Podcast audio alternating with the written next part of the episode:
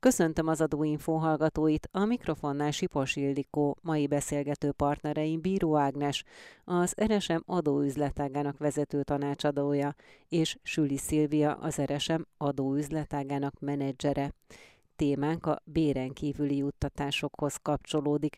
Ezt aktuálisá teheti az is, hogy még nincs bérmegállapodás a jövő évi keresetek emeléséről.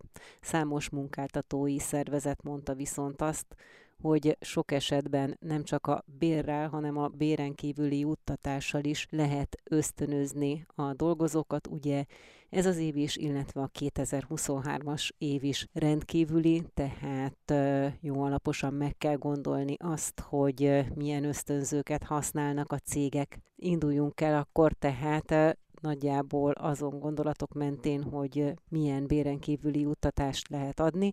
Érdemese például értékpapírt adni juttatásként. Bíró Ágnes.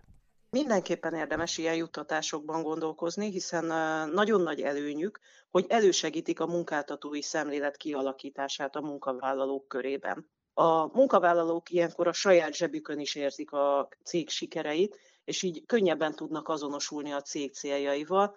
Számukra is igazából anyagi előrelépést jelent konkrétan egy-egy cél megvalósulása.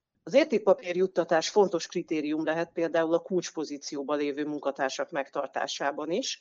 Egy fontos munkavállaló elvesztése a cég számára vitathatatlanul komoly költségekkel jár, tehát érdemes fontolóra venni egy ilyen program bevezetését annak érdekében, hogy ezek a kulcsmunkavállalók elégedettebbek legyenek. Illetve a harmadik aspektusa a munkaerőhiányos környezet miatt merül föl. Tehát elég nehéz mostanában megfelelő munkavállalót megtalálni és a céghez vonzani, de ebben lehet hatása például egy jó értékpapír juttatási programnak, ami elég komoly vonzerőt tud gyakorolni a munkaerőpiacon jelenlévő munkakeresők számára. Milyen formái vannak az értékpapír juttatásoknak? A legegyszerűbb formája az, amikor belföldi cég a saját értékpapírját adja át a munkavállalóinak. Kicsit ennél már komplexebb a folyamat, amikor ez a belföldi cég kimarad ebből, és a belföldi cég munkavállalója kapja az értékpapírjuttatást, de a külföldi anyavállalatnak a részvényeiből. Adózási szempontból pedig a legkedvezőbb, hogyha valamilyen fajta juttatási programban kapja az értékpapírt a munkavállaló. Ilyen juttatási program például a munkavállalói értékpapírjuttatási program, vagy a kicsit ennél újabb a munkavállalói résztulajdonosi program, azaz az MRP, vagy különleges munkavállalói résztulajdonosi program, a KMRP. Melyik juttatási formát mikor éri meg választania egy-egy cégnek? Erre nincsen adekvát válasz. Ez minden esetben egyedileg vizsgálandó, nincsen mindenki számára a legjobb út. Egy kis cégnek például nem biztos, hogy megéri, hogyha a meglehetősen nagy költségekkel, illetve adminisztrációs terhekkel járó, de adózási szempontból kedvező értékpapírjuttatási programot választja. Számukra talán inkább az egyszerűbb verzió az, ami járható, tehát hogy a saját részvényeiket adják a munkavállalóknak. Ebben is meg lehet találni a megfelelő adózási előnyöket, csak meg kell vizsgálni, hogy mit szeretne elérni egy kisebb cég. Egy nagyobb cégnek ugyanakkor teljesen mások lehetnek a céljai. Tehát lehet, hogy ő igazgatósági vagy felügyelőbizottsági tagot is szeretne bevonni a juttatásba. Vagy pedig szeretnének egy közös célt kijelölni, és annak eléréséért adnák oda az értékpapír juttatást. Ilyenkor kimondottan valamelyik juttatási program az, amit nagyon jól föl lehet használni. Tehát mindig a cél, vállalkozás célja vizsgálandó, hogy mit szeretnének elérni, mi az, amit kitűztek maguk elé, és ahhoz lehet megtalálni azt, hogy melyik a legmegfelelőbb juttatásra számukra. Az értékpapírok általában szavazati joggal is járnak, nem csak jövedelemmel. Ilyenkor fölmerül az a kérdés, hogy nem szereznek-e így túl nagy befolyást a munkavállalók a cég egy-egy döntésében a későbbiek során. Nem, mert van lehetőség arra, hogy az értékpapírokkal járó szavazati jog ne legyen arányos az értékpapír által megtestesített részesedéssel. Tehát lehetséges úgy akár egy nagyobb értékű értékpapírcsomagot juttatni a munkavállalóknak, hogy a tulajdonos érdekei se sérüljenek, egyszerűen csak el kell téríteni a szavazati jogot a részesedés mértékétől. Tehát kisebb szavazati jog járjon ugyanak egy megfelelő nagyságú részesedéshez. A munkavállalónak amúgy sem a szavazati joga leglényegesebb a juttatásba, hanem jól sejthetően az osztalék, és így a munkáltatónak is megmarad, pontosabban a tulajdonosnak megmarad a felügyelete a saját cége fölött. Egyébként mennyire népszerűek az értékpapír juttatások? Tehát mennyire gyakori az, hogy ilyen kedvezményeket kapnak, vagy ilyen támogatást kapnak a munkavállalók? Bizonyos szempontból gyakori, hiszen sokszor találkozunk vele a praxisunkba, ugyanakkor én úgy érzem, hogy nem, hasz, tehát, hogy nem, nem annyira gyakori, mint amennyire az adózási előnyök, illetőleg az ösztönzési és motivációs előnyök ezt indokolnák. Én személy szerint nagyon kedvelem ezeket a juttatási programokat, szerintem nagyon hasznosak, nagyon jól lehet őket használni. Ehhez képest kicsit én alul érzem, ugyanakkor tényleg sokszor foglalkozunk vele mi is cégeknél. Szerintem sok esetben megijednek a cégek az ezzel járó adminisztrációtól. Ez annyira többletadminisztrációval jár? Nem, ahogy említettem, csak a kimondottan ezek az adótörvényben szabályozott értékpapírjuttatási programok azok, amik nagyobb adminisztrációval járnak, amik, amiket egyébként főleg nagyobb cégeknek ajánlunk, de kisebb cégeknek tudunk találni olyan lehetőséget, ami nem, nem annyira költségigényes, nem annyira adminisztrációigényes, és ugyanolyan módon tudják az előnyeit használni az értékpapírjuttatásnak. Az adó oldalon mi lehet az előny, tehát adózási szempontból miért érheti meg ez egy cégnek, hogyha ezt adja?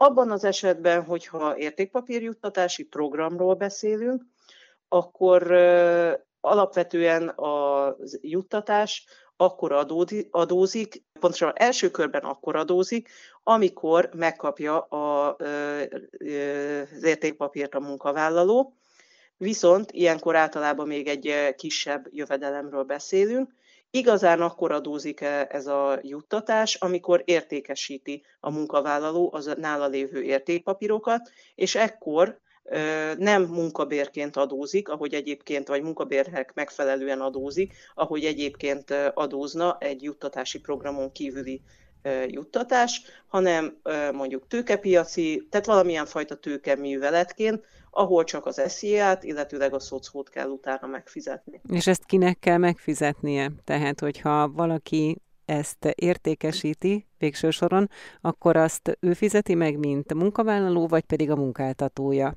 Az attól függ, hogy belföldi juttató van-e a, a juttatási programba. Ha belföldi juttató van, akkor a szociális hozzájárulási adót neki kell megfizetnie, hogyha külföldi juttató, akkor minden teher, tehát a személyi jövedelemadó és a szociális hozzájárulási adó is a munkavállaló által fizetendő.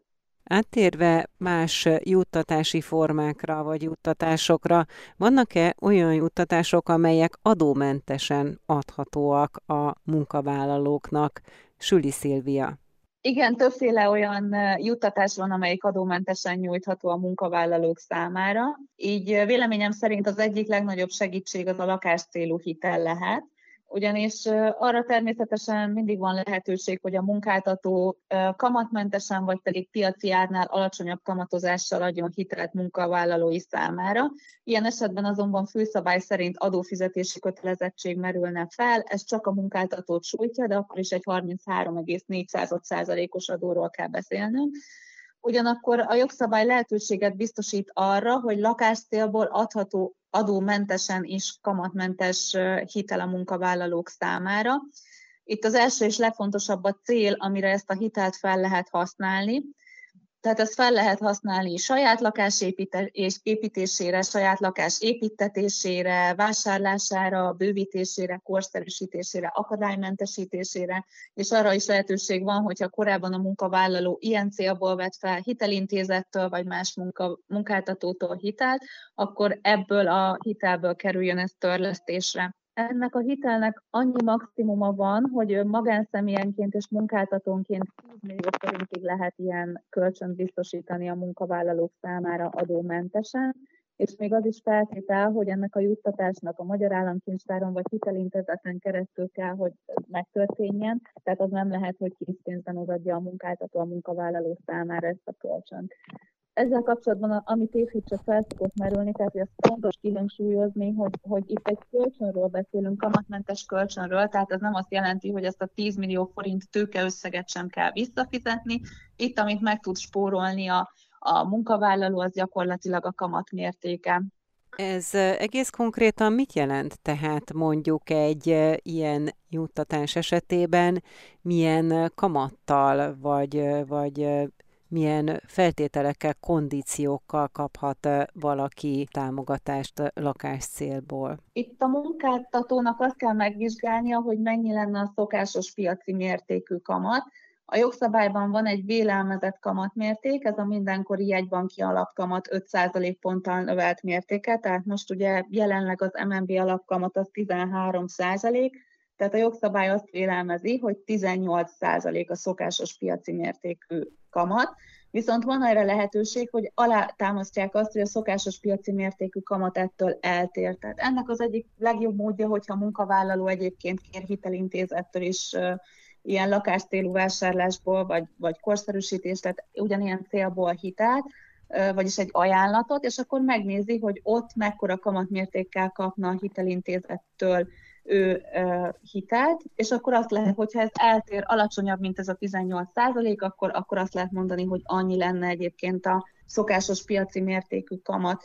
Az, hogyha a munkáltatónak van egy hitele, bármely más egyéb célból, azt nem lehet ugye összehasonlítani, mert más kondíciókkal ad egy bank kölcsönt magánszemélynek, és természetesen más kondíciókkal egy társaságnak de akkor, ennek akkor van igazán jelentősége, hogyha ez a lakás tél ez nem valósul meg, vagy pedig 10 millió forintnál nagyobb mértékben nyújt hitelt a, a munkáltató a munkavállaló számára. Ami még pluszban jó, hogy ezt a 10 millió forintot ezt munkavállalónként kell vizsgálni, tehát hogyha valakinek van két munkahely, akkor nincs akadálya annak, hogy akár mind a két munkahely, mindkét munkáltató 10-10 millió forint ilyen kamatmentes lakáscélú hitelt nyújthat. Hogyan érvényesül ez a szokásos piaci mértékű kamat, hogyha ez kamatmentes? Ez akkor lenne, hogyha mondjuk azt tegyük fel, hogy a munkáltató azt mondja, hogy én az én munkavállalomnak adok 20 millió forintot, mert ő szeretne egy lakást vásárolni, vagy amit korábban felvett hitelt hitelintézettől, hogy ezt vissza tudja fizetni, akkor 10 millió forintig lehet ezt a mentes szabályt alkalmazni. Tegyük fel, hogy 18% a szokásos piaci mértékű kamat, tehát ott arra a fennmaradó másik 10 millió forintnál, ugye ő ezt a 18%-nyi kamatmértéket ezt megspórolja, és ez az úgynevezett kamatkedvezményből származó jövedelem, ami után a munkáltatónak meg kell fizetni a 15 és 15 százalék személyi jövedelemadót és a 13 szociális, százalék szociális hozzájárulási adót. Ráadásul a kamatkedvezménynek nem a 100 százaléka, hanem az 1,18-szorosa után. Ez mennyire gyakori, hogy ilyen juttatást kap egy-egy munkavállaló? Mennyire szeretik ezt adni a cégek? Egyre gyakoribb én úgy gondolom, illetve ahogy, ahogy sajnos mennek fel a kamatmértékek, ez valószínűleg még gyakoribbá válik, mert ezzel igazán tud segíteni a, a munkavállalójának, hogy a, a korábban, amit felvett hitelt, azt akár elő tudja törleszteni, és ne kelljen magas kamatmértéket fizetni a hitelintézet számára. Tehát én úgy gondolom, hogy ez egy olyan juttatási forma, amely valószínűleg most egyre jobban előtérbe fog kerülni. Van ennek egyébként valamilyen feltétele? Nyilván mondjuk próbaidő alatt ilyet nem lehet fölvenni, de vannak-e más megkötések, tehát például milyen hosszú munkaviszonyhoz kötik, van erre bármiféle kitétel. Ezt a jogszabály nem rögzíti, ebben szabadon megállapodhat a munkavállalóval, illetve szabadon kidolgozhatja, hogy ő milyen feltételhez köti. Tehát mondhatja azt egy munkáltató, hogy ő azoknak a munkavállalói számára biztosítja ezt a lehetőséget, mondjuk akik két éve már ott vannak a cégnél. Ez egyben jelenti, hogy ezt a szót használjam, a munkavállalónak a röghöz kötését is, tehát hogyha mondjuk van egy ilyen kamatmentes lakáscélú kölcsöne a cégtől, akkor csak annak az árán mehet el mondjuk egy másik céghez, hogyha visszafizeti ezt az összeget?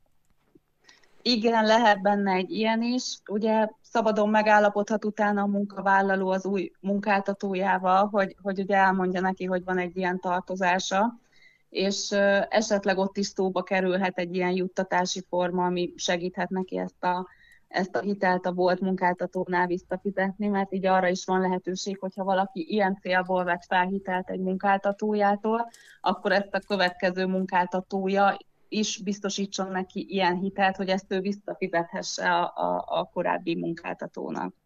Az adómentes juttatásokon kívül még milyen olyan egyéb népszerű juttatások vannak, amelyek kedvezőbben adóznak, mint a munkabér? Én még az adómentes juttatások közül, hogyha megengedi, akkor még egyet említenék, ami szerintem még, még igen népszerű lehet, ez pedig a, meg azt tapasztaljuk, hogy nagyon gyakori is, ez a, a magánszemélyeknek, amikor gépkocsi használatot biztosítanak mert korábban az volt jellemző, hogy csak olyan munkáltató, kap, csak olyan munkavállaló kapott cégautót, akinek rendszeresen szüksége volt a munkavégzéshez és az ilyen autóhoz, használatra. Most viszont azt tapasztaljuk, hogy nagyon gyakori, hogy olyan munkavállalók is kapnak cégautót, akiknek nincs szükségük egyébként a munkavégzéshez az autóra, és erre van lehetőség, és ugye adómentesen adható ez a személygépkocsi használat is és az azért nagyon jó, mert gyakorlatilag az üzemeltetéssel kapcsolatos valamennyi ráfordítás az, az adómentesen adható, még akár ideértve az üzemanyag használatot is, ami azért szintén egy nagy segítség, még akkor is, hogyha ha egyenlőre még ugye van ársapka a, az üzemanyagon, hogyha valakinek magán saját gépkocsija van. Nézzük akkor a nem adómentes, ám de kedvezőbben, a munkabérnél kedvezőbben adódó egyéb népszerű juttatásokat, miket adhatnak még a munkáltatók. Ugye itt van nekünk a béren kívüli juttatásként a szép kártyánk, aminek egyelőre még megvan a három zsebe, a szálláshely, a vendéglátás és a szabadidő. Ez a 225 ezer, 150 ezer és 75 ezer forintos korláttal. Ugye ez a béren kívüli juttatás egy olyan juttatás, ahol a munkavállalónak nincs adófizetési kötelezettsége, hanem a munkáltatónak van egy 28%-os adóterhe. Azt tudjuk, hogy idén az idei év végéig szabad átjárhatóság van a zsebek között, illetve már megjelent egy kormányhatározat is, hogy Ugye ezeket a zsebeket egyesíteni fogják, tehát nem lesz külön szálláshely, vendéglátás, szabadidő. A részletszabályok még egyenlőre nem ismertek. Tehát ez azért kedvező, mert, mert itt akkor 28%-os adóterherrel biztosítható, itt, amit érdemes kiemelni, hogy ugye idén vezették be azt a módosítást is, hogy a 2022. október 15-ig átutalt szépkártya egyenlegeket 2023. május 31-ig lehet ezzel a kedvezményes 28%-os adóteherrel felszámolni, felhasználni. Viszont ha valaki eddig a május 31-ig nem használja fel az egyenleget, akkor a kártya kibocsátója ki fog, le fog utána vonni tőle egy egyszeri 15%-os díjat és a későbbiekben azokra az egyenlegekre, amik 2022. október 15 után került átutalásra, pedig mindig egy évvel lehetőségre, hogy felhasználjuk ezt a keretet, anélkül, hogy ezt az egyszerű 15%-os díjat levonják. És még ami szintén népszerű és gyakori, főleg így évvégéhez közeledve, ugye a különböző céges rendezvények, karácsonyi vacsorák, amikor egyidejűleg több magánszemély számára szerveznek valamilyen vendéglátásra, szabadidő programra irányuló eseményt, és ezzel kapcsolatban, ami a kifizetőnél, a munkáltatónál felmerül költség, az úgynevezett egyes meghatározott juttatásként adózik, ahol az összes adóterhe a kifizetőnek 33,4 százalék. Még milyen módon támogathatja a munkáltató kedvezményes adózás mellett például a munkavállalók más tevékenységét, akár mondjuk például a sportolását? Van erre lehetőség? Itt kétféle lehetőség van alapvetően. Az egyik ugye a már említett szépkártya, mert azt azok szépkártya elfogadó helyeken, fitnesstermekben el, elfogadják, tehát ugye az az egyik lehetőség.